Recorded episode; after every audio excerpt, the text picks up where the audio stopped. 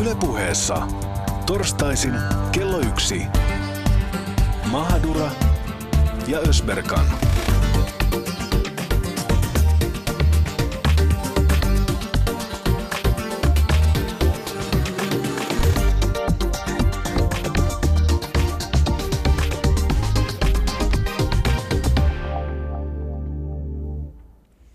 Oikein ihanaa torstai-iltapäivää, hyvät kuuntelijat, ja tervetuloa mukaan Mahadura Ösperkanin.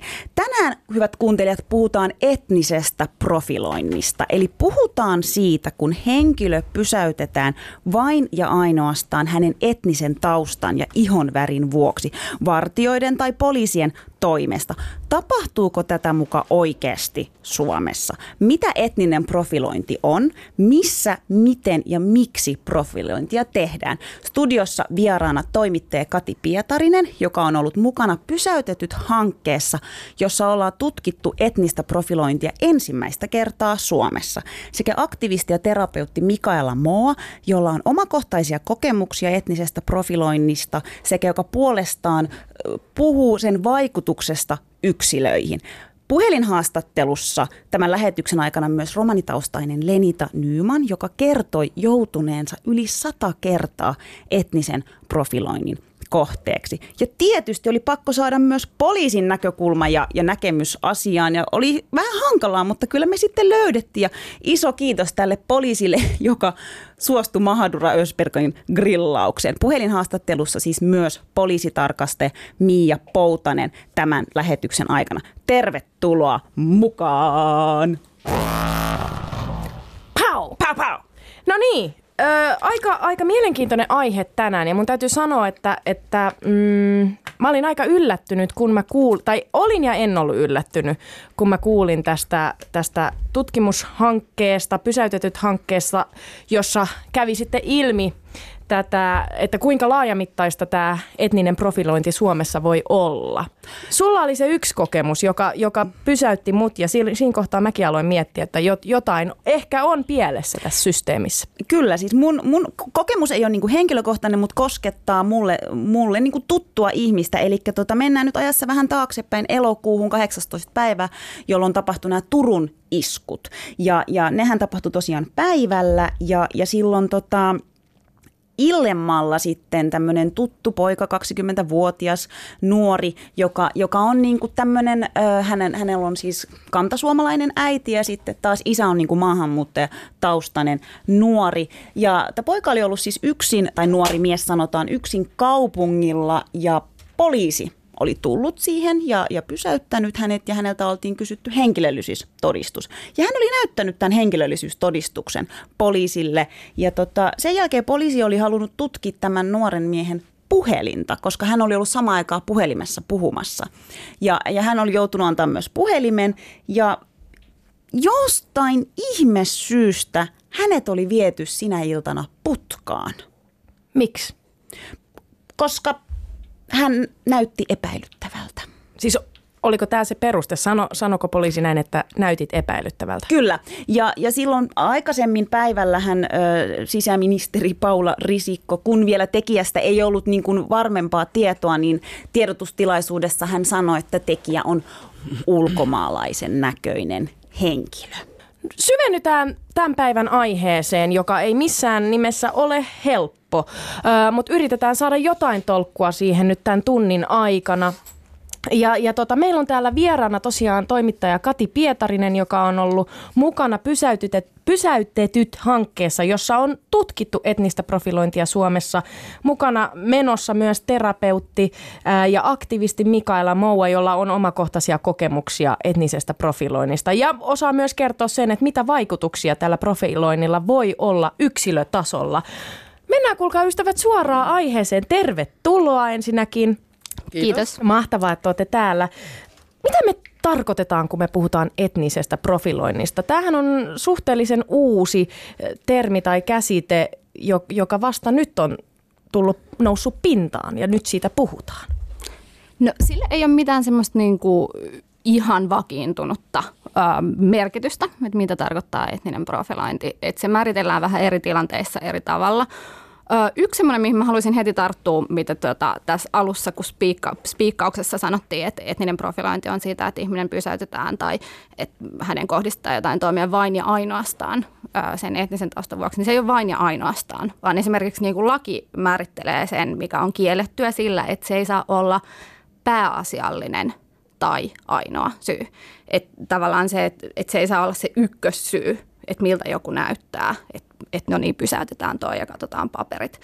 Ö, ylipäänsä siis etninen profilointi, se ei tarkoita ö, kaikkea syrjintää, joka perustuu etnisyyteen, vaan yleensä sitä käsitettä käytetään just liittyen poliisiin tai vartioihin ö, ja vähän sen tyyppisiin tilanteisiin, jossa ihmistä niin kuin asetetaan epäilyksen alaseksi, että et, et rikollinen paperittomasti maassa, eli tämmöisiä niin kuin hallinnollisia sääntöjä rikkova, ö, tai sitten joku häirikkö, mahdollinen myymälävaras, että se riippuu vähän siitä, että onko se poliisiin tai vartijaan liittyen. Tässä meidän hankkeessa, jossa ollaan tutkittu tätä aihetta, niin me ollaan keskitytty poliisiin, mutta tota, ihmiset usein mie- mieltää tämän aika samantyyppiseksi, että sillä ei ole niin hirveästi merkitystä, että onko se ollut poliisi vai sitten niin esimerkiksi vartijat tai sit monet on kertonut myös kokemuksia vaikka rajalla tapahtuneista pysäytyksistä, että nämä on niin kuin tullivirkamiehet, raja, poliisi, vartijat, että silloin kun pysäytetään, yleensä pysäytetään tai sitten saattaa olla myös se, että kysytään papereita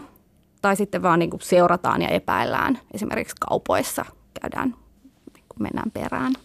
Musta tässä oli erittäin mielenkiintoista Jaamur tässä sun alkuspiikissä myös se, kun sä sanoit, että sä et ole koskaan kokenut etnistä profilointia. Tämä on vähän niin kuin, anteeksi, rasismissa, kun me mielletään rasismi ainoastaan semmoisena huuteluna tai väkivaltaisuutena. Eli me, me ehkä ymmärretään etninen profilointi tai rasismi sellaisena jonain tosi niin kuin ekstreme asiana, vaikka etninen profilointi on myös sitä, että jos mä vaikka omasta tapauksestani puhun, että jos mä meen johonkin – vähän enemmän niin kuin high-end butiikkiin tai johonkin äh, tota, tota, Stokkalle tai johonkin, äh, niin usein yhtäkkiä sinne jonnekin laitamille vähän niin kuin ilmestyy joku vartija. Ja se ei ole todellakaan välttämättä sitä, että ne tulee suoraan mun luokse ja, ja tota, kysyy multa papereita tai, tai se ei ole niin kuin, mutta mut tavallaan itselleni on tullut semmoinen kuudes aisti, että aina kun mä jostain sieltä mun periferaalivisiosta taas huomaan, ah, taas vartija tota, ilmestyi tähän tilaan, niin kuin tavallaan, että et mun mielestä se ei vaan ö, ei, ei ole mahdollista, että et, et aina yhtäkkiä vartija astuu johonkin tilaan, että mä vaan en ole niin viehättävä, että, että, että, että, se, että se on niin kuin se syy, että siinä on jotain muuta selkeästi, että tavallaan meidän pitää myös vähän äh, ehkä miettiä sitä etnistä profilointia vähän laajempana mm. ilmiönä kuin vaan tämmöinen ihan selkeä suora, että multa, mut pysäytettiin ja multa kysyttiin paperit. Ehdottomasti. Eli tavallaan periaatteessa ehkä mä oonkin joutunut etnisen profiloinnin kohteeksi, mutta mä en ole niin kuin, me ehkä niin kuin tässä lähetyksessä tavallaan, mitä säkin sanoit Kati, että et, et pysäytään vain ja ainoastaan etnisen taustan takia, että ei se, mutta tavallaan ehkä ajatuksena se, että meillä on niin kuin, kuitenkin tässä tutkimuksessahan te olette vahvasti niin kuin ottanut sen, miten se on tehty poliisin ja, ja vartioiden toimesta. Ja toki Mikaela tuo esiin nyt sen omien kokemuksen kautta, että se voi tapahtua sillä tavalla, että se ei ole sitä, että poliisi tulee kysymään sulta henkilöllistöä. Ja tästä nyt jo heti avattiinkin sitä, että ketä sitä tekee. Poliisi, vartija, niin Stockmannilla kuin jossain muuallakin. Öö, Kati, ketkä ovat sitten yleensä uhreina? Minkälaisia tuloksia sä oot saanut ja Mikaela saa kertoa kohta lisää syvemmin omistaankin kokemuksista? No Mä en osaa sanoa semmoista yleensä, koska me, meillä ei ole tavallaan niinku semmoisia tuloksia, mistä voisi yleistää, että ketkä on yleensä. Mutta tota, kun me ollaan haastateltu lähinnä hankkeessa ihmisiä, joilla on tämän tyyppisiä kokemuksia, siis tässä on, tässä on ehkä semmoinen, mitä kommentoisin tuohon Mikaelan juttu, että, että on niinku, tavallaan, että on, on, on kahden tyyppisiä niinku, tai tässä on ehkä kaksi tasoa. Jos yksi on se, joka liittyy niinku lakiin, että mikä on laitonta – ja sitten toinen on se, että millaisia kokemuksia ihmisillä on. Ja tavallaan se, että todistaa sen oman kokemuksen oikeasti laittomaksi toiminnaksi, niin se on, se on niin tosi monimutkainen kuvio. Lähinnä sen takia, että etninen profilointi perustuu, tai tapahtuu sen, sen, niin kuin, sen pysäyttäjän tai sen, joka lähtee seuraamaan jotain kaupassa pään sisällä, niin sit sitä on tosi vaikea todistaa, että sitä on oikeasti tapahtunut. Eli nämäkin ihmiset, jo, joita me ollaan haastateltu, niin ei heillä ole todisteita siitä, että mitä se toinen on, ihminen on ajatellut välttämättä niissä tilanteissa, mutta heillä on vahva epäilys sen perusteella esimerkiksi, että he on ainoita, että siinä on ollut jotain siinä tilanteessa, jonka takia he on aika varmoja, että se johtuu siitä, että miltä he näyttää, että heidät on pysäytetty, joku on poliisiauto kääntynyt takaisin just heidän kohdalla tai ketään muuta ei ole pysäytetty jossain, tota, kun on tullut risteilyltä ja sitten on pysäytetty siellä se tuota, yksi henkilö. Mä eksyin taas vähän aiheesta. Tuota, joo. Mikä, mikä se olikaan se tarkka No siis mä, sä sanoit jo kyllä, että kun mä yritin kysyä, että ketkä joo. on niinku uhreina, sanoit, että sä et voi niinku sano, yleistää, niin. mutta et... Mut joo, eli siis tavallaan tämmön, tämmöisen niinku mutkan kautta ää, päästään siihen, että et ne ihmiset, joita me ollaan meidän hankkeessa haastateltu, on ollut – No, meillä on ollut siis kolme erilaista semmoista kohderyhmää, joista me ollaan vähän epäiltykin jo etukäteen, että nämä vois olla semmoisia, tuota, joihin tätä kohdistuu ja sitten sitä on tullut vahvasti esille. Yksi on suomalaiset romanit, yksi on Suomessa oleskelevat bulgarialaiset ja romanialaiset, jotka saa elantonsa kadulta, joista suuri osa on romaneita, ei kaikki, mutta iso osa. Ja sitten tuota, sit, sit kolmantena on ollut Suomessa sekä rodullistetut tai vähemmistöön kuuluvat, kuuluvat suomalaiset, jotka on Suomen kansalaisia, täällä kasvaneita, täällä syntyneitä osa, sitten osittain sitten taas aikuisena Suomeen muuttaneita. Ja ehkä yksi sellainen pointti, joka on myös kiinnostava, joka ei välttämättä tule heti mieleen, on se, että se ei kohdistu pelkästään niihin ihmisiin, jotka tavallaan niin kuin objektiivisesti on esimerkiksi Euroopan ulkopuolelta kotoisin, tai, tai joilla on taustaa Euroopan ulkopuolella, vaan että se kohdistuu, saattaa olla. Meidän haastattelussa on ollut myös ihmisiä, joiden tausta on Välimerellä, eli Etelä-Euroopassa, mutta koska he, heidät mielletään, niin kuin, että he olisivat Euroopan ulkopuolelta, niin sit se perustuu niin kuin lähinnä siihen se profilointi, tai heidät mielletään esimerkiksi romaneiksi. Et siinä on myös semmoista niin kuin päällekkäisyyttä tavallaan siinä rodullistamisessa, että et niin mielletään väärin se ihminen jostain olevaksi, ja sitten se pysäytys liittyy siihen. Mutta nämä on ollut niitä ryhmiä. Tämä onkin mielenkiintoista, ja niin kuin Mikaela tuossa hyvin sanoi, että se etninen profilointi ei välttämättä tarkoita vaan ja ainoastaan sitä, että sut konkreettisesti pysäytetään nyt ja, ja pyydetään papereita, vaan se voi olla äh, se fiilis, että joku tarkkailee sua, vartija seuraa sua parin hyllyn välissä. Äh, niin, raja on häilyvä, sitä on vaikea tunnistaa ja miten valittaa siitä, jos, jos sulla on vaan se fiilis itselläsi, että mistä on kyse. Mutta voidaanko me nyt konkretisoida vähän, että mitä kaikkea tämä etninen profilointi siis konkreettisesti voi sisältää? Esimerkiksi minkä tyyppisiä tilanteita? Mikaela, jos sä niin kokijana ajattelet asiaa, niin mitkä ne on ne keissit, missä sulla on tullut sellainen olo, että tämä on etnistä profilointia? Öö, no ju, just tämä just tää keissi, mistä mä puhun, että vartija usein ilmestyy johonkin sinne niin kuin laitamille – niin kuin haipoustailee, vaan seisoskelee. Tämä on yksi ihan selkeä keissi, tai se, tai se miten mä, jos mä meen ostaa meikkejä, niin mun, mun käytös on muuttunut sellaiseksi, että mä, mä jotenkin, mä, mä jo automaattisesti, mulla on joku, ja sitten kun tämä voi, nämä kuulostaa vainoharhaselta usein, mutta mut tämä johtuu tavallaan kokemuksista, että jos mä menen ostaa vaikka meikkejä, niin mä varmistan, että mä pidän ne koko ajan esillä – semmoiset pienet vaikka kajaalit ja, ja, ja ripsarit. Mä pidän ne jotenkin tosi näkyvästi mun kämmenellä esillä, että kukaan ei vaan ajattelisi niin kuin jotain tuhmuuksia. Eli tavallaan tämä on, vaikuttaa, tämä on muuttanut mun käytöstä. Eli sellaisia asioita, mitä varmaan jotkut valkoiset suomalaiset, että he ei edes niin miettisi tuollaista skenaarioa. Tai nyt mä oon lähes Brysseliin tämän, tämän kuun lopussa – ja mä haluaisin laittaa hiukse, hiuksiin niin kuin rastat. Ja sitten mä rupesin heti miettimään, että okei, no mitenköhän se vaikuttaa sitten siihen turvatarkastus, tota, siihen keissiin. Että tavallaan mä mietin, mä mietin paljon mun toimintoja ja, ja, ja tota, ihan vaan mun, ole, mun elämää niin kuin tässä maassa siltä kannalta usein, että no, et, et onks, miten mun pitää olla niin, että mä olisin mahdollisimman, mahdollisimman vähän äh, jotenkin epäilyttävä tai, tai, tai niin kuin, että et, et, et mä, en ole, mä en ole uhka kenellekään. Mikaela, kuinka monta kertaa sul periaatteessa sä niin kuin tunnet oloksi sillä tavalla, että joku tarkkailisi sua, tai kuinka useasti sun pitää niin kuin oikeasti pitää ne kajaalit kädessä, tai sun pitää niin kuin mennä sille, että mä, sä et halua herättää mitään huomiota, tai onko se jo niin kuin arkipäivää, onko se silloin tällöin? No siis toi on tosi vaikea sanoa, koska tota, to, mutta mä, mä, vaan, mä vaan tiedostan, tied, se, se on, se on semmoinen kuudes aisti, joka on syntynyt tässä tavallaan tässä matkan varrella.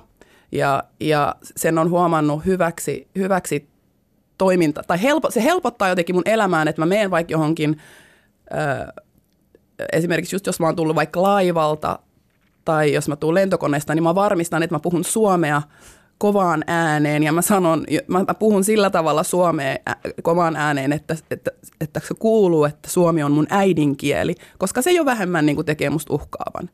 Tai, tai sitten jos mulla, mulla on lähestynyt vaikka joku vartija tai poliisi englanniksi, niin sitten heti kun mä puhun suomea, niin sitten se on ollut, että ah okei, okay, ei mitään, rouva, kauheita mua rouvitellaan jo, mutta sitten me jatkakaa vaan matkaa tai mitä ikinä. Jos mä oon lapsen kanssa ja me puhutaan keskenään suomea, sekin on heti paljon vähemmän uhkaava. Eli tavallaan joten mä pidän mun lasta mukana joka paikassa koko ajan. ja se rouvittelikin on varmaan ihan ok verrattuna kaikkeen tuohon muuhun, Kyllä, mitä sä joudut niin juuri käymään. Näin. Eli tavallaan mä vaan mietin, ja se on kuudes aisti, se ei ole mikään semmoinen, että mä istun ja teen jonkun suunnitelman siitä, vaan se on vaan semmoinen, jonka mä oon huomannut, että että tota, että on vaan mun tapa tavallaan olla nykyään. Että mä mietin, öö, mä mietin hirveästi asioita siltä kannalta, että miten mä olisin mahdollisimman vähän niin kuin uhkaava. Toi on jännä juttu, koska toi kuudesaisti on vissiin kehittynyt aika monelle meistä. Ja, ja tota, se, mitä mä oon huomannut ja on kohdannut, on, että moni sanoo mulle, että no toi on sun fiilis, että ei se nyt ehkä kuitenkaan ole ihan niin, miten sä sen koet. Että sä ehkä liiottelet. No onko se sitten niin, että, että me kaikki vaan ikään kuin liiotellaan meidän kokemuksia? Mistä me voidaan tietää, miten meitä on katottu ja seurattu kaupassa? Musta toi, toi oli kiinnostava, mitä sä sanoit, toi tuota ennakointi. Toi tuli uh, meidänkin haastatteluissa esiin, noi, noi pointit. En muista, että niinku kuinka monessa tai onko tämä semmoinen niinku laajasti kattava, mutta mä muistan esimerkiksi sen tyyppisiä uh, musta nuorehkoja mustia miehiä, jotka on sanonut, että kun he lähtee ajaa autoa, niin sitten he miettii vähän, että mitä he panee päälle, ettei näytä jotenkin liian gangstalta tai ettei näytä niin kuin jotenkin, että näyttää siltä, että näyttää asialliselta. Että tavallaan semmoinen niin kuin, että kelaa sitä, pitää näyttää asialliselta, on semmoinen yksi, mikä tulee. Sitten tuli, kun sä sanoit tuosta lapsesta, niin vähän samantyyppinen mieleen. Se oli oikeastaan meidän hankkeen tuota, tutkija, um, Uji Osase, joka oli antropologi, joka oli alussa meillä osa-aikaisesti mukana, niin, niin hän kertoi tämmöisestä tapauksesta, jossa tuota, hän oli tullut, muistaakseni mä nyt ihan sataprosenttisesti muista, mutta tuota, muistaakseni tämä laivakokemus myös, ja sitten hänellä oli ollut semmoinen hahmotus, että okei, että nyt varmaan pysäytetään. Hänellä oli ollut myös lapsi mukana ja sitten, että hänellä, tai se oli ollut joku semmoinen,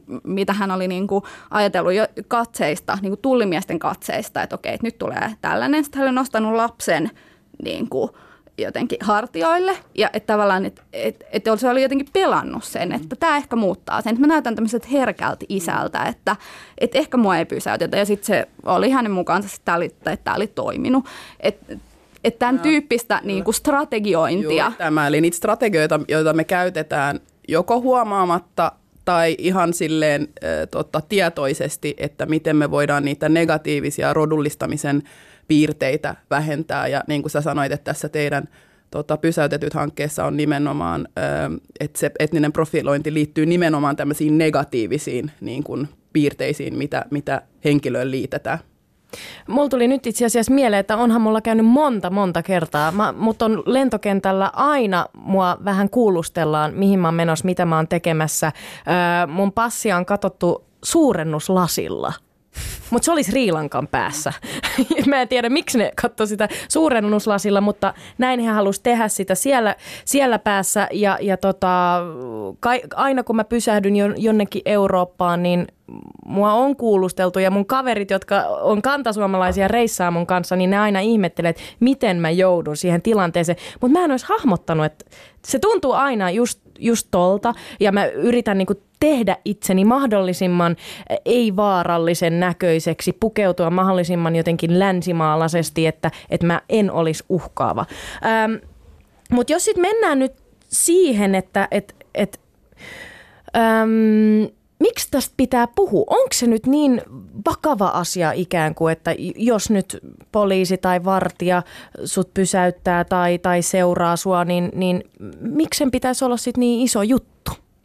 Siis sen lisäksi, että se on laitonta, niinkö?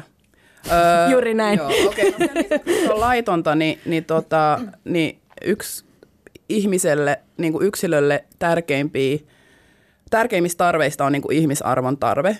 Ja sillä mä, mä tarkoitan sitä, että, että mua kohdellaan kunnioituksella. Ja, ja se lisää sitten tietenkin että sitä omaa itsetuntoa ja sitten sitä omaa, niin kuin, sä arvostat it, itseäsi. Ja tämä koskee sekä psyykkistä että fyysistä koskemattomuutta. Ja se, mihin tämä etninen profilointi vaikuttaa, on nimenomaan siihen, että tota, et, et se väheksyy yksilön ihmisarvoa lähettämällä hänelle sellaisen viestin, että, että hänen ihmisarvoa ei voida kunnioittaa, vaan hän on, hän on vaan tämmöinen keho, johon liitetään automaattisesti tiettyjä todella negatiivisia piirteitä. Ja sitten, jos tämä tapahtuu kerran, niin joo, se on tosi järkyttävä kokemus, mutta sitten sä pystyt mahdollisesti puhumaan siitä sun läheisten kanssa, sun ystävien kanssa, sun perheen kanssa ja käymään sen läpi ja, ja, tota, ja, ja tietyllä tavalla that's it. Mutta jos tämä on normi osa sun elämää, eli tämä on tämmöistä kasautunutta, kasautunutta traumaa niin kun, ja marginalisointia ja toiseuttamista ja sun ihmisarvon jatkuvasti väheksymistä ja, ja sun, sun epäinhimillistämistä, niin tämä aiheuttaa, tää aiheuttaa niin kun, traumaa. Eli ihan samalla lailla, tämä on mun mielestä ihan täysin liitettävissä niin kuin rasismiin kaikissa muodoissaan. Ja tämä aiheuttaa tämmöistä posttraumaattista niin kuin stressisyndroomaa, joka voi pahimmillaan johtaa siis siihen, että sitten joku pieni juttu ö, saattaa laukasta sen, että sitten sä reagoitkin jotenkin tosi vahvasti, joka sitten johtaa oikeasti niin kuin suuriin ongelmiin ja, ja, tota, ja sitten, tai, tai jopa psykoosiin. Eli tämä ei ole niin kuin leikin asia. Kati, vähän niin kuin tavallaan se, mitä just Susani sanoi, että miksi tästä pitää puhua, niin samalla tavalla mun mielestä herää kysymys siihen, että tämä pysäytetyt hanke, tähän, tätä asiahan etnistä profilointia on tutkittu ihan nyt vasta ensimmäistä kertaa Suomessa. Miksi te koitte tarvetta tehdä tämmöinen hanke ja tehdä tämmöinen tutkimus ylipäänsä? No siis mä ehkä lähtisin laajentaa tuosta yksilön kokemasta, joka on ihan älyttömän tärkeää totta kai, mutta tuota, ehkä semmoiseen niin yhteiskunnalliseen tasoon. Että sit jos se laajenee semmoiseksi ilmiöksi, joka ei koske vain yksittäistä yksilöä, vaan niin kuin suuria määriä ihmisiä, tai varsinkin kun se koskee tietyn näköisiä ihmisiä, jotka, joita yhdistää tavallaan ei pelkästään ehkä etninen profilointi, vaan sitten se tulee niin kuin monien muiden niin kuin kokemusten päälle, syrjintä- tai rasismikokemusten päälle, niin sitten se, se, se, se aiheuttaa niin kuin tavallaan semmoisia halkeamia tietyllä tapaa koko yhteiskunnassa. Se musta on ollut kiinnostava myös äh, ehkä ylipäänsä se, että tämä on on niille, niille niin kuin suomalaisille, joilla ei ole kosketusta tähän aiheeseen, niin ihmiset on ihan silleen, että mikä tässä nyt, että miksi tämä nyt on niin, että no joo, jos multa kysyttäisiin paperit, niin tämä olisi, olisi mulle ihan, että et sit, et siinä menee hetki, mulla on ne paperit, kaikki on kunnossa, miksi tämä on ongelma, että ihmisten on, on niin kuin jotenkin he, hankala hahmottaa sitä, että miten vaan se voi olla, varsinkin jos siinä on semmoinen niin toisteisuus. Ö, mutta tota, sitten sit se niin kuin hajottaa yhteiskuntaa sellaisiin ihmisiin, joilla on tosi erityyppisiä kokemuksia kuin muilla. Se hajottaa luottamusta ja sitten totta kai se niin kuin syö luottamusta sellaisiin instituutioihin, jotka on, joilla, joilla on paljon valtaa ja jotka on tärkeitä, joiden pitäisi olla kaikkien instituutioita, niin kuin esimerkiksi varsinkin poliisi. Et, et sen, sen pitäisi olla sellainen, johon kaikki voi luottaa ja jos, jolle voi käydä niin kuin ilmoittamassa rikoksi. Et se on ollut yksi sellainen pointti, mitä on jotkut nostanut meidän haastatteluissa esille. Suomessahan on hirveän niin kuin yleinen konsensus siitä, että poliisiin luotetaan. Ja monet meidän haastatteluissa sanoivat, että he luottaa poliisiin tai luottaa paljon enemmän poliisiin kuin oman kotimaansa tai vanhempiensa kotimaan. Niin kuin teillä tuli kanssa nämä samat pointit ää, tässä esille poliisiin, mutta sitten siinä on kuitenkin semmoisia, niin välillä tuli semmoisia pointteja, että no, et en mä koskaan ilmoittanut rikoksia, kun en mä, en mä niin kuin ajattele, että jos muuhun kohdistuu jotain, että ei sitä kuitenkaan selvitetä. Tai että just profiloinnista ei valiteta, koska ei uskota, että se, ne valitukset voisi liittää johonkin. Että et siinä on semmoista niin kuin, koko yhteiskuntaa hajottavaa niin kuin voimaa. Sitä luottamusta. Mm. Luottamusta. Ja, luottamusta. ja se onkin mielenkiintoista, niin kuin Mikaela kerkesi tässä jo sanoa, että etninen profilointi on laissa kielletty. No poliisissa on, on sitten tutkittu, että tapahtuuko tätä etnistä profilointia. Heidän, heidän niin kuin katsomuksen mukaan sitä ei, ei tapahdu ja ei ole ilmeisesti tullut äh, hirveän paljon valituksiakaan asiasta. Äh, no, mutta teidän hanke sitten kertoo vähän muuta. Missä mättää? Niin siis poliisissa ei ole tutkittu tätä aihetta. En mä voi sanoa, että poliisissa olisi tutkittu. Mutta on, on tehty katsaus Öö, on tehty semmoinen niin kuin selvitys. Sel, selvitys, joo, anteeksi. Selvitys oikea sana, joo. Kysely, kysely tai ehkä selvityskään ei ole ehkä se sana, että se on ollut semmoinen, enemmän, enemmän semmoinen kysely. Tämä on tehty viime kesänä, on kyselty tästä aiheesta. Silloin kun tämä, mä kirjoitin tästä jutun, joka julkaistiin Longplayssa viime kesäkuussa ja se, kun se tuli julkisuuteen, niin sitten poliisi hallitus vastasi teettämällä etnisestä profiloinnista, mutta semmoisella spesifillä kulmalla, että ulkomaalaisvalvonnassa mm. öö, erityisesti. Eli se, se on sitten taas oma, oma aiheensa, että mitä on ulkomaalaisvalvonta ja sitten siihen liittyy kaikenlaista lainsäädäntöä, se menee voi mennä hieman monimutkaiseksi niin kuin avata tässä sitä koko kuvioa, mutta tota, että he on siinä selvittänyt, että, että joo, että tämä ei ole mikään erityisen merkittävä ilmiö, mutta ei siinä ole käyty niin kuin seuraamassa sitä, että mitä tapahtuu joka päivä, joka olisi tosi hienoa. Minusta olisi upeaa, jos, jos poliisihallinto lähtisi sisäisesti myös selvittää sitä, että tapahtuuko sitä oikeasti. Että siinä on kyselty tai selvitetty enemmän siltä, että okei, että onko tehty valituksia tästä, mitä niistä valituksista on seurannut, onko tehty rikosilmoituksia, niitä on aika vähän, niistä ei ole seurannut mitään. Että se, on, se selvitys on, on niin kuin semmoisella tosi niin kuin pintatasolla, mm. että ei, ei näy, siis sen takia, ongelma. miksi tämä pysäytetyt, ö, pysäytetyt hanke on niin jäätävän tärkeä, on se, että tehdään näkyväksi niin kuin etnistä profilointia. Et jos tällaista tutkimusta ei ole koskaan aikaisemmin tehty, niin oletushan on, että sitä ei ole. Varsinkin kun ihmiset ei niitä keissejä ilmoita, koska, koska tota, siinä, on just, siinä on nämä monta tasoa, että et niin kuin, no sit, sit, mua ei uskota – ja just kun mä en pysty sitä todistamaan, mä en pysty todistamaan, mitä toinen ajattelee. Se on mun kokemusta, vaikka okei, okay, tämä ei ole eka, eikä kymmenes, eikä sadas kerta, vaan vaikka mä tiedän, että tämän todeksi, mutta tämä voi kuulostaa jollekin, jonka normaalia tämä ei ole. Tämä voi kuulostaa vainoharhaselta. Ja sitten toinen, mihin mä ilmoitan, niin kuin, e, e, josta Kati voi, varmaan meille kohta kertoa lisää, että mitkä on ne niin kuin tahot, mihin voi, mihin voi edes ilmoittaa. Ja sitten tota, Öm, niin, no siis se, se oli ehkä se mun pointti, että on tosi, tää on, se mikä tässä on niin, kuin niin tota, tämä on, tää on tosi tärkeä työtä on se, että me tehdään näkyväksi ilmiöitä, mitä on olemassa meidän yhteiskunnassa ja sitten kun se selviää, mikä on se tilanne, niin sitten sitä asiaa voidaan alkaa niin kuin, ö, parantamaan. Kuunnellaan hei tähän väliin vielä yksi konkreettinen tavallaan kokemus siitä, että mitä se etninen profilointi voi olla. Eli tässä kuullaan Lenita Nyman, joka kertoo joutuneensa yli sata kertaa etnisen profiloinnin kohteeksi ei ole semmoista romania, kelle tämä ei ole tuttua hommaa. Ja tota, se tarkoittaa lähinnä sitä, että mut voidaan pysäyttää ilman mitään syytä tiellä tai olemme menossa kauppaan, niin poliisi voi tulla ja tarkistaa mun ajokortit ja niin sanotut haut. Vaan sen tähden, kun mä oon romani. Ja tota, myös kun mä kauppaan menen, niin mähän menen siinä tiedossa, että mä saan sata varmasti vartijan seuraamaan itseäni sinne, kun mä olen romani. Yleensäkin kun musta tuntuu, että vartijat oikein kauppias ohjeistaa, että kun tulee romanitaloon, niin se on ensisijainen kohde, mitä se seuraa. Lenita... Koska mehän ollaan kaikki varkaita. Niinpä. Lenita, kuinka monta kertaa poliisi on pysäyttänyt sut? Ai mun elämän aikana? Joo, kun sä oot esimerkiksi ajanut autolla. no, mä voin ilman mitään lisää siihen sanoa, että niitä noin satoja kertoja. Noin satoja kertoja. Poliisi on pysäyttänyt sut ja millä perusteella? No, mä oon romani. Ei, ei niillä ollut mitään, ei ole ollut ylinopeutta, ei ole ollut mitään muita semmoisia syitä oikeastaan. Sä... Muutaman kerran on sattunut niin, että on ollut joku kilttikonstaapeli, joka on ilmoittanut, että hei, sun takavalo ei pala.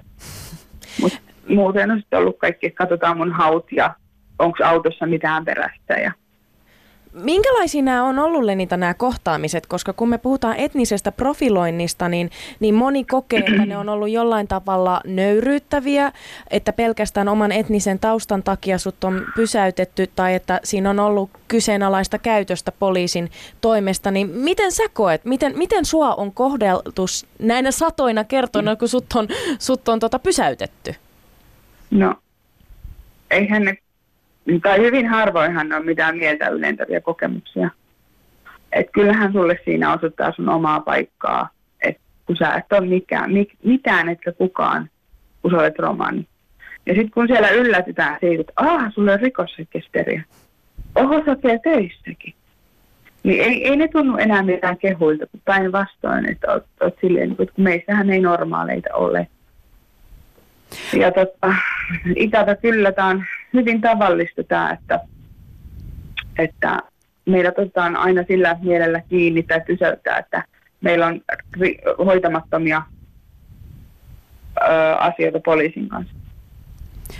Lenita, tätä etnistä profilointia on tutkittu nyt Suomessa ensimmäistä kertaa. Ja, ja tavallaan tulokset on ihan selvät, sitä tapahtuu. Sä sanoit, että sullekin se on tapahtunut satoja kertoja. Ja se vähän jo kuulostaa siltä, että sä oot ikään kuin tottunut siihen ja sä, sä joudut elämään sen asian kanssa. Mutta ootko koskaan miettinyt tai onko sulla aikomus niin kuin ollut valittaa asiasta, jos sä oot kokenut, että sua on kohdeltu väärin tai epäoikeudenmukaisesti? Mm, miten tämä nyt sanoisi kauniisti, mm, ikävä kyllä ne prosessit on niin pitkiä. Ja näitä kun tapahtuu monia päivissä tai viikon aikana monia, niin johan sun oma elämä menee siihen, että sä teet vaan valitusta valituksen perään ja sä odotat, että niistä valituksista tapahtuu jotain ikävä kyllä kenenkään ihmisen elämän aika ei riitä siihen, että tekee valituksia, koska tätä tapahtuu ikävä kyllä niin useasti.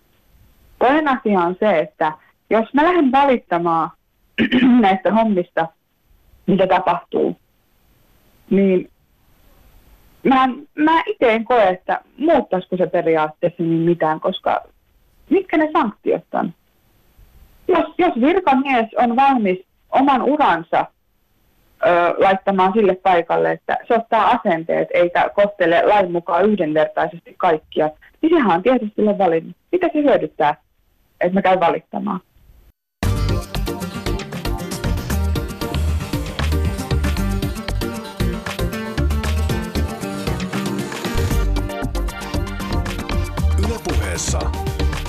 Mahadura ja Ösberkan. Ja puhutaan tosiaan hyvät kuuntelijat etnisestä profiloinnista. Siitä, kun henkilö pysäytetään, henkilöä saatetaan tarkkailla kaupassa, henkilöä saatetaan pysäyttää tai tarkkailla ainoastaan, tai viitaten siihen, että, että mikä on ihon väri tausta. Ja tuossa äsken kuultiin konkreettinen kokemus siitä, mitä Lenita Nyman kertoi, että minkälaisia tilanteisiin hän on joutunut. Ja tuossa lopussa hän sanoi, että miksi mä valittaisin. Kati. Miksi Lenitan pitäisi valittaa?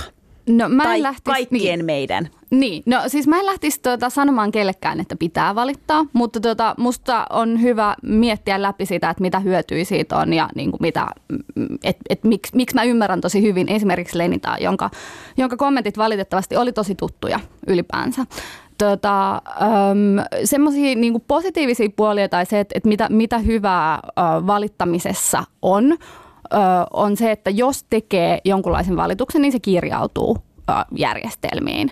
Sitten nähdään, että okei, tästä aiheesta on valitettu ja sitten kun, jos niitä kirjauksia on tosi vähän, esimerkiksi mä äsken ennen, ennen tuota pientä taukoa, niin puhuttiin, tuota, tai mä mainitsin siitä, että toi poliisihallitus oli, oli teettänyt selvityksen siitä, että tapahtuuko etnistä profilointia. Siinä oli just katsottu sitä, että kuinka moni on valittanut, että mihin ne valitukset on johtanut.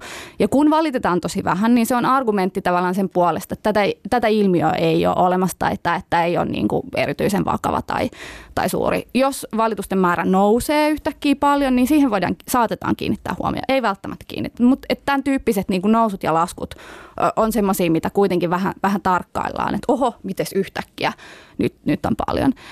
Ja se voi johtaa jonkinlaisiin toimiin, se voi johtaa siihen, että, että tämä ilmiö niin kuin nousee esille, sitä pidetään tärkeänä se, se on ehkä semmoinen niin yleisen tason juttu. Joskus ehkä jotkut valitukset voi oikeasti johtaa niin kuin siihen, että niiden pohjalta niin kuin joku henkilö saa oikeutta. Usein se on tosi hankalaa. Ja se on myös se, minkä takia mä ymmärrän tosi hyvin, että monet ei halua valittaa. Mä ymmärrän sen myös sen takia, että Suomessa on hirveän monta tapaa valittaa etnisestä profiloinnista. On oikeastaan kuusi erilaista tapaa. Eli ei ehkä nyt mikään maailman helpoin homma, ei, vai? Ei, ja sitten ne on vielä semmoisia, että ne on vaihtoehtoisia. Että sä et voi laittaa niinku kuutta hakemusta menemään ja niinku, että no niin, katsotaan, että mitä tästä tulee. Vaan että sun pitää valita niistä yksi. Jotkut on sellaisia, että, että sen jälkeen sä voit vielä valittaa eteenpäin johonkin toiseen, mutta toiset on sellaisia, jotka sulkee sen, että sit sä et voi enää valittaa mihinkään. Se on, se on hirveän niin kuin, äh, hankala järjestelmä. Ja tota, musta joku, jota mä kuvailin, joka on tästä niin kuin tekee töitä tämän, tämän tota, järjestelmän sisällä sanoi mulle, että joo, että it's a jungle, tai että, että ei tästä niin oikein, saa, oikein saa selvää. Mutta tuota, meidän hankkeen nettisivuille mä haluaisin niin tässä vaiheessa sanoa sen, että meillä on, meillä on hankkeen nettisivut profiling.fi, eli niin kuin englanniksi profiling.fi, niin tuota, sieltä löytää niin kuin listattuna nämä eri äm, valitustavat ja vähän vertailua siitä, ää, että miten mi- miten näitä tota, valituksia voisi pystyä tekemään. Ja sitten osa niistä on sellaisia, pystyy, te- jotka pystyy tekemään netissä. Siinä on semmoista aika selkeät nettilomakkeet, mitä täytetään esimerkiksi oikeusasiamiehelle tai tuonne tota, eduskunnan oikeusasiamiehelle. Tai sitten rikoksilmoituksen voi tehdä myös netissä ja muuta. Siinä vähän, vähän avataan sitä niin kuin tarkemmin, että et mitä, mikä se valitusten maailma on. Mutta jos sit mä hyppään takaisin sit vielä siihen, että miksi mä ymmärrän, että ihmiset ö, ei halua valittaa, niin toi on just ö, meidän haastatteluissa tullut esiin aika paljon just toi samantyyppinen kommentti kuin Lenintalta valitettavasti.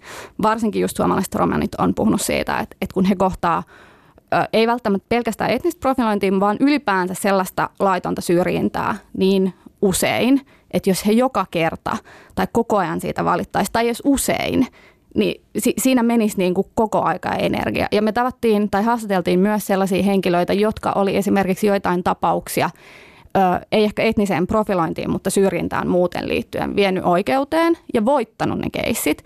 Mutta siitä huolimatta he ei niitä seuraavia enää vienyt, koska se oli vaan vienyt niin paljon aikaa ja niin paljon energiaa ja se, ne on pitkiä, siis varsinkin jos menee oikeusprosessit, siinä voi kestää vuosia – ennen kuin saa, saa tota, lainvoimaiset päätökset tai muuta. Et, et, et ne, on, niin kuin, ne voi olla, ne voi olla niin kuin todella raskaita prosesseja. Ja sitten usein just etniseen profilointiin liittyy, että kun tässä on tämä pään sisäisyys, että se on sen, sen pysäyttäjän pään sisällä se syy, että miksi henkilö pysäytetään, niin vaikka sulla olisi hirveän vahva tunne siitä, että mä olin ainoa ja tämä johtui tästä, niin varsinkin poliisilla on aika laajat oikeudet oikeasti pysäyttää ihmisiä pyytää papereita. Että sitten on hirveän äm, useassa tilanteessa poliisi voi vedota johonkin semmoiseen syyhyn, joka on niin kuin ok, ja sitten sit siinä on sana sanaa vastaan. Sitten sit, sit niissä niin kuin päätöksissä, mitä mä oon esimerkiksi yhdenvertaisuus valtuutetun toimistolta, kun sinne voi tehdä tämmöisen valituksen, niin sieltä lukenut, niin ne on semmoisia, että no, että hän sanoo näin ja hän sanoo näin ja toivottavasti ei tapahtunut profilointi, jos se olisi tapahtunut, niin se olisi väärin. Että ne jää vähän semmoiseksi niin kuin hämäriksi. Just tämä, että, että se on tosi, tosi hämärää ja se raja on häilyvä ja just tämä, että, että se on sana vastaan sana. Lenitan kanssa juteltiin vielä, niin se mikä oli äärimmäisen surullista mun mielestä oli se, että hän on opettanut jo omille lapsilleen, miten poliisin kanssa olla tekemisissä ja, ja että tämä tulee tapahtumaan tulevaisuudessa myös teille. Että ikään kuin vaan heidän taustojen takia he ovat tottuneet siihen, että tulevat olemaan tekemisissä poliisin kanssa kanssa. Ja siltikin, kun me kysyttiin Lenitalta, että no mikä on terveiset poliisille, niin hän sanoi, että hän ei halua alentua samalle tasolle ja yleistää, koska hän on ollut tekemisissä oikein mukavien ja, ja herrasmiesmäisten poliisien kanssa, että hän luottaa poliisin kaiken sen kokeman jälkeen, mitä hän on läpikäynyt. Mutta Mikaela, Mua kiinnostaa tietää, että mi, mi, miltä su, sun korvaan kuulosti tämä tää Lenitan loppukommentti siitä, että ei jaksa valittaa, koska, koska luultavasti tällä asialle ei, ei tapahdu mitään ja hänet pysäytetään kuitenkin uudestaan. Joo, mä ymmärrän, mä ymmärrän ihan täysin, varsinkin kun se on noin niin kuin, tota, noin, sitä tapahtuu noin paljon, että, että sit jokaisesta tota, jollain tavalla ilmoittaa jollekin noista ku, kuudelle eri tahosta. Tota, mä, mä, mä, mä ymmärrän sen, että se se on haastavaa, mutta mä myös yhtä aikaa on sitä mieltä, että se olisi todella, todella, todella tärkeää niille, jotka sitä kohtaa, niin, niin tehdään niitä ilmoituksia just siksi, koska jos, me ei, tota, jos meillä ei ole tilastoja, niin sitten niille asioille, asioille ei tulla, tehdä mit, tulla tekemään mitään, koska se näyttää siltä, että tämä ei ole, tämä ei, tätä ei tapahdu Suomessa, tämä ei ole ilmiö, jolloin meidän ei tarvitse mitään toimenpiteitä, tota, toimenpiteitä tällaisille, tällaiselle etniselle pro, profiloinnille tehdä. Eli, eli, ja sitten vaikka se tuntuu siltä, että mä oon vaan yksi ihminen, niin mitä mä voin muka tehdä ja mitä se muka vaikuttaa, niin kyllä meillä jokaisen ääni kuitenkin, me, sillä on merkitystä. Eli jos me kaikki aletaan, kaikki, kaikki semmoiset henkilöt, jotka kohtaa tätä, ajattelisivat, että, että, että mä oon yksi niin kuin kymmenistä tuhansista, ja jos me kaikki sitten tehtäisiin ilmoituksia, niin siinähän se sitten olisikin jo, että olisi todistusaineistoa siitä, että tätä tapahtuu niin kuin tällaisten hankkeiden lisäksi. Eli kyllä mä kannustaisin ihmisiä kuitenkin ilmoittamaan. Ja totta kai toinen olisi, olisi tosi hienoa, että olisi jotain matalan kynnyksen tapoja ilmoittaa niin kuin etnistä profilointia niin, että se olisi vähemmän aikaa vievää, vähemmän niin kuin paperityötä vaativaa ja, ja niin edelleen, että, että olisiko, olisiko semmoinen niin kuin ratkaisu ehkä. Mutta Mikaela, kun sulla on vähän erityyppisiä kokemuksia, sanoit esimerkiksi, että sä oot itse kokenut sitä, että kaupassa sua mm. vartija seuraa tai että sulla on tullut tämmöinen olo, niin Onko sä itse miettinyt esim. että sä sanoisit siitä jollekin? Se, mä ymmärrän sen, että se ei ole ihan nyt verrattavissa tavallaan mm. ehkä siihen, mitä Lenita kertoi. Tai, tai siellä oli myös kauppakokemuksia. Sitten puhutaan myös siitä, että poliisi pysäyttää ja tarkistaa. Mutta esim. sun omissa kokemuksissa, niin Joo, en, en ole miettinyt. Nämä on sitten sellaisia asioita, mistä puhuu kaveripiirissä, että hei, ei tarvitsekaan mitään, että taas mä olin kaupassa X ja taas siellä vartija ilmestyi sinne lymyilemään. Nämä on sellaisia tarinoita, joita jakaa tavallaan sen oman vertaisryhmän kanssa ainoastaan usein. Tai myöskin sen oman vertaisryhmän kautta on selvinnyt, että okei, tämä ei ole vaan minä, nämä ei ole vaan mun päässä, vaan tämä on ihan Tämä on, ihan, niin kuin, tämä on ihan todellisuutta, mitä tapahtuu sekä minulle että muille rodullista tai näkyville vähemmistöille. Ja tota, usein siinä turvallisessa ympäristössä me, me niin kuin, vähän niin kuin nauretaan sille, että miten absurdia tämä on, että tämä on meidän todellisuutta – Ö, täytyy myöntää, että itsekään en ole tehnyt näistä niin kuin mitään ilmoituksia, mutta tästä eteenpäin pitää, pitää, pitää miettiä. Se, mikä on kiinnostavaa, tai mitä mä mietin tässä, että okei, jos mä nyt seuraavan kerran lentokentällä joudun puhutteluun, niin mitä mä voin siinä tilanteessa tehdä? Mitä, pitääkö mun sanoa sille virkailijalle, että että hei, mitä se, onko tämä nyt etnistä profilointia, mitä siitä seuraa. Tavallaan noi tilanteethan tekee sut aika niin kuin, sä meet aika pois tolaltas ja sä vaan haluat äkkiä siitä tilanteesta pois, että sä varsinkaan uskalla alkaa niin kuin uhmaamaan siinä, että hei, mitä sä nyt teet. Ja siis mä mietin, että jos sä oot lentokentällä, niin eikö se vähän niin kuin kuulu siihen lentokenttäilmapiiriin, että sut niin kuin, tiedätkö, pysäytetään tai sut niin kuin kysytään. Onhan se tietty sitten eri No, mutta sitten jos sut pysäytetään joka kerta sen takia, että sun joo, joo. Tausta tai ulkonäkö. Niin... Kyllä, kyllä, mutta se lentokenttä on ehkä vähän paha, vai mitä mieltä mm. olette? Musta ne on kaikki siis hirveän vaikeita. Siis mm. semmoisia, niin kuin, että musta olisi ollut ihan superhienoa, jos me oltaisiin tavallaan tämän äh, hankkeen lopputuloksena pystytty niin kuin, antaa ihmisille ohjeita, että mitä kantsii tehdä näissä tilanteissa. Mutta rehellisesti sanottuna mulla on, ja siis tavallaan, koska joissain maissa äh, on olemassa, siis on olemassa järjestöjä, jotka kamppailee niin kuin etnisen profilointiin liittyvistä aiheista ja sitten he jakaa semmoisia ohjeita, että kun sinut pysäytetään, nämä ovat oikeutesi.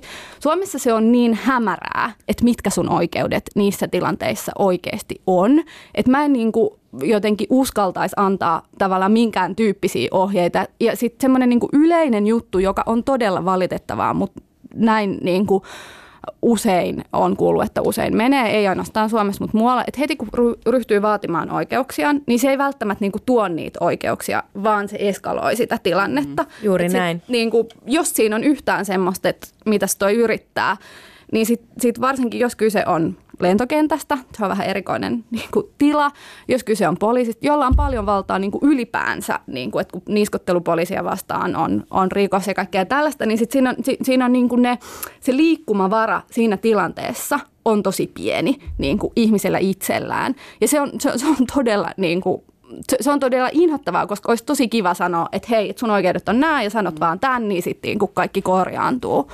Mutta tota, joo, tää, te, teidän tavallaan se fiilis, mikä siitä on, on, on kyllä niin kuin ihan oikea. Että et nämä valitettavasti menee usein semmoiseksi, että sit sen takia nämä valittamisjutut on tärkeitä, että ne on niin kuin tavallaan jälkeenpäin tapahtuvia. Ehkä semmoisen nopean vinkin, minkä mä voisin antaa, on se, että varsinkin jos ö, jos on joko itse siinä tilanteessa tai sitten on joku ulkopuolinen, joka näkee tällaisen tilanteen tapahtuvan ja vähän silleen, että mikäköhän tässä oli, olikohan tämä ihan ok. Niin jos on itse vielä niin kuin to, to, tolallaan sen tilanteen jälkeen, että jos se ei ole jotenkin tosi ahdistunut tosi huonona, niin nappaa jonkun, joka on ollut siinä katsomassa ja kysyy siltä vaikka puhelinnumero, että jos mä haluan tehdä jonkun valituksen, niin todistat sä tämän tilanteen, että voit sä kertoa, että mistä oli kyse. Ja toisinpäin, että jos sä näet jonkun tilanteen kauempaa, niin meitä kysyy jälkeenpäin, että oliko tämä ok tämä tilanne, haluatko sä ottaa mun yhteystiedot, että jos sä teet jonkun valituksen, niin mä voin kertoa. Koska se on tosi tärkeää, että on joku toinen Todistaa. näkökulma siihen, että se ei ole vaan itse. Palataan Kati vielä tuohon ratkaisuihin ja siihen, Joo. mitä pitää siinä tilanteessa yes. tehdä. Nyt halutaan varmaan myös kuulla, että mikä on poliisin näkökulma, mitä poliisi sanoo siitä, mitä etninen profilointi tarkoittaa poliisien poliisien mielestä. Tsekataan. Ja tässä tosiaan sitten meillä haastateltuna oli poliisitarkastaja Miia Poutanen. Poliisin näkökulmasta etninen profilointi on kiellettyä sillä tavalla, että se on ollut meidän ohjeistuksessa kiellettyä jo useamman vuoden ja nyt sitten 2015 syrjivä etninen profilointi tuli kiellettyä myös ulkomaalaislaissa ja poliisitoiminnassa tätä on pitänyt noudattaa jo pitkään. Mutta mut mitä se niinku käytännössä tarkoittaa? Minkälaisissa tilanteissa poliisi voi syyllistyä etniseen profilointiin? No lähtökohtaisesti poliisi, poliisi, poliisin ei tule koskaan syyllistyä etniseen profilointiin. Ja jos sellaista tapahtuu, niin me toivotaan, että siitä ilmoitetaan ää, esimiehille mitä siitä voi seurata? Me ollaan haastateltu tänään romanitaustasta Lenitaa, joka, jolta kysyttiin, että aikooko hän tehdä ilmoituksen tai valituksen siitä, jos hän on kokenut etnistä profilointia. Ja hän on sanonut, että, hän, että hänet on pysäytetty satoja kertoja liikenteessä ja, ja vartioiden toimesta, niin mitä siitä seuraa, jos, jos hän tekee valituksen, koska Lenita itse ajattelee, että siitä ei, ei seuraa mitään? Joo, no, asia tietysti riippuu siitä, että katsotaanko poliisin toimineen virheellisesti siinä tilanteessa. Poliisihan voi erilaisissa valvontatilanteissa, eli erilaisilla poliisitehtävillä kysyä asiakkaidensa henkilöllisyyttä. Et se tulee ihan, ihan poliisilaista tämmöinen oikeus ja sitten ulkomaalaislaissa on ulkomaalaisliit, ulkomaalaisiin liittyviä eri, eri oikeuksia vielä, vielä. mutta asiathan ratkaistaan aina tapauskohtaisesti ja katsotaan, että onko poliisi toiminut virkavelvollisuutensa, virkavelvollisuutensa rajoissa. Ja jos siellä sitten on, on toimittu virheellisesti, niin siellä sitten tulee on erilaisia toimenpiteitä. On muistutus, on varoitus ja sitten näitä hallinnollisia toimia no. mahdollista kohdistaa. Joskus jopa virkasyyte voi kohdistua poliisiin, jos hän on toiminut virheellisesti. Mutta totta kai asia tutkitaan joka kerta erikseen. Ja Poliisitarkistaja Mia Poutonen, sä sanoit tuossa jo aiemmin, että etninen profilointi on täysin kiellettyä Suomen laissa. Kuitenkin tota, Turun yliopistossa on, on tämmöinen pysäytetyt hanke, missä on tutkittu etnistä profilointia Suomessa. Ja, ja tämän hankkeen mukaan profilointia kyllä tapahtuu aika paljonkin. Poliisin toimasta, missä mättää, missä, missä menee, on tehty, menty vikaan?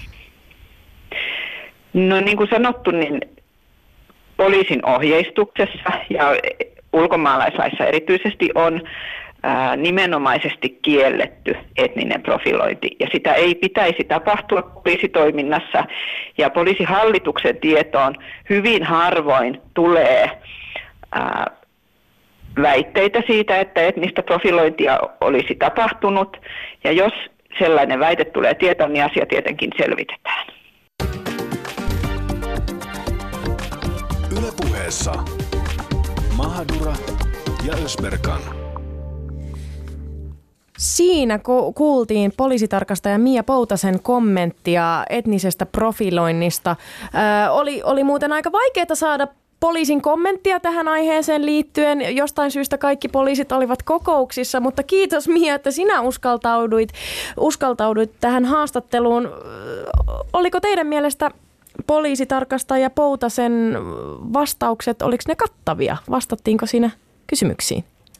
Kyllä se oli aikamoista niin kuin ympyräähän tuntui siinä, siinä menevän ja jostain tota, tämmöiset aika, aika poliittisesti korrektit vastaukset tota, sieltä, sieltä tuli, että on niin kuin, äh, tota, on, on kiellettyä, mutta, mutta kyllä mä Kyllä mä uskon, että poliisissa myös tiedetään juurikin esimerkiksi hiljattain esiin tulleiden Facebook-ryhmien tota,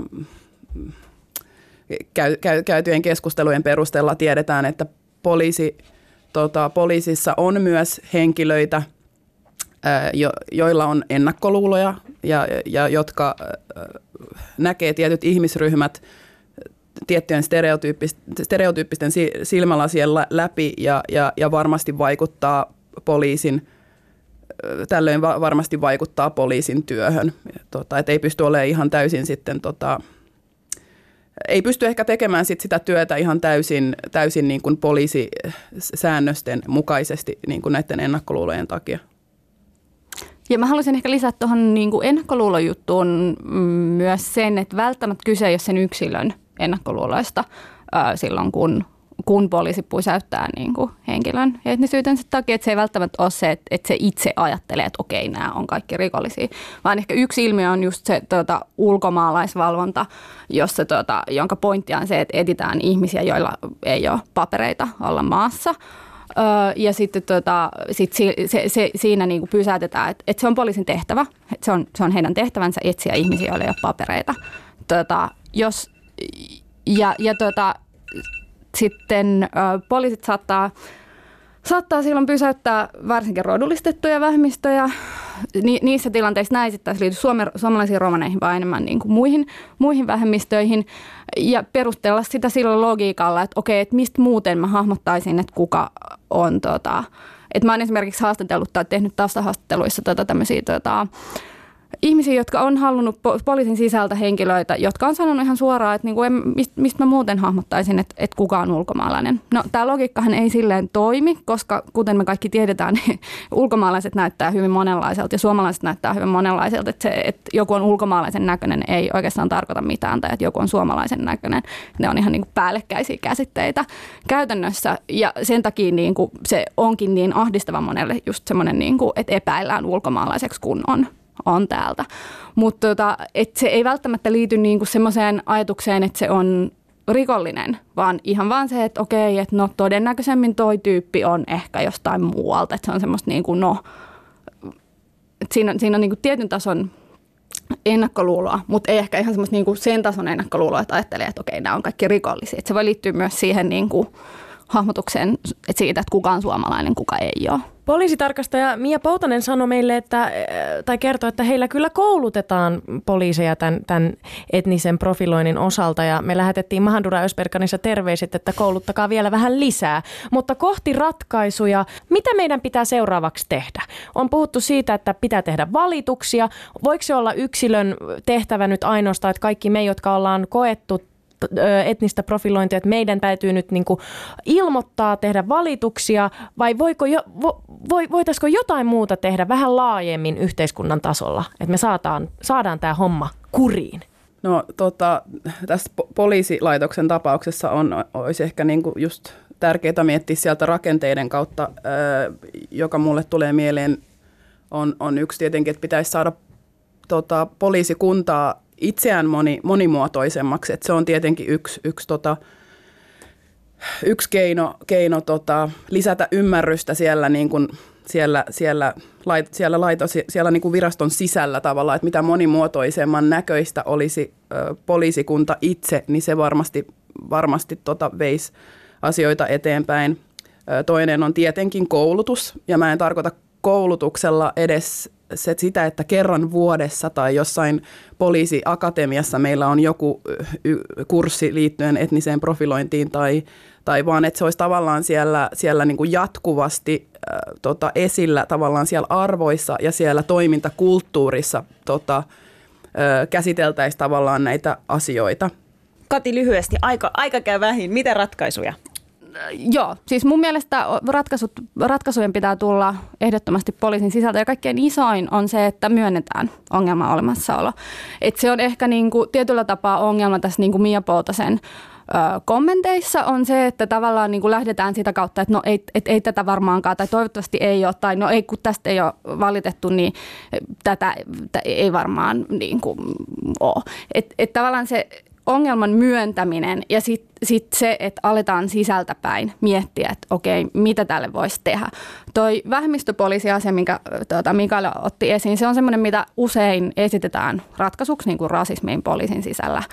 Se on totta, siis tarvitaan monimuotoisuutta poliisissa, mutta se ei ratkaise niin kuin itsessään mitään. Että et tavallaan siinä pitää olla niin kuin aika iso kriittinen massa ennen kuin tota, se, että sulla on yksittäisiä vähemmistöön kuuluvia tyyppejä, niin ei, ei ne niin kuin 5 tai 20 ihmistä siellä sisällä niin kuin muuta siitä niin kuin laajempaa käytäntöä millään tasolla, vaan siinä on aika isot paineet sit toimia tuota, enemmistön tasolla. Tätä on, on niin kuin nimittäin tutkittu nimenomaan Suomessa, tosi kiinnostava vähemmistöpoliisitutkimus.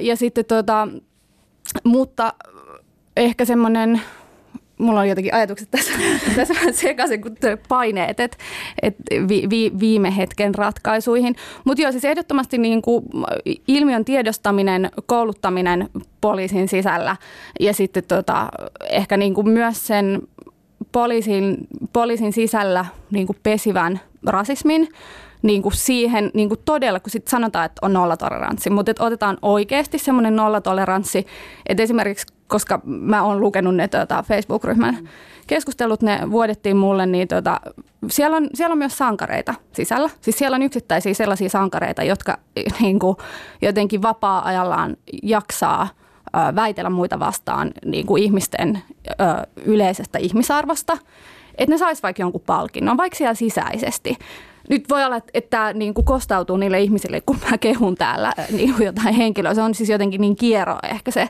se tuota, ainakin se Facebook-ryhmän kautta näyttäytyvä maailma, että, että toivottavasti tämä ei, ei johda niin kuin ongelmiin kellekään. Mutta tuota, tavallaan se, että et, et siellä oikeasti niin kuin palkittaisiin niitä tyyppejä, jotka, jotka niin kuin jaksaa tuota, taistella niin kuin tavallaan semmoisen yleisen ihmisarvon puolesta.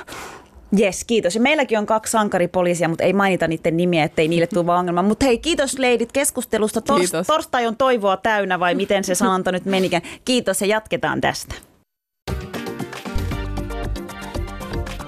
Ylepuheessa Mahadura ja Ösberkan.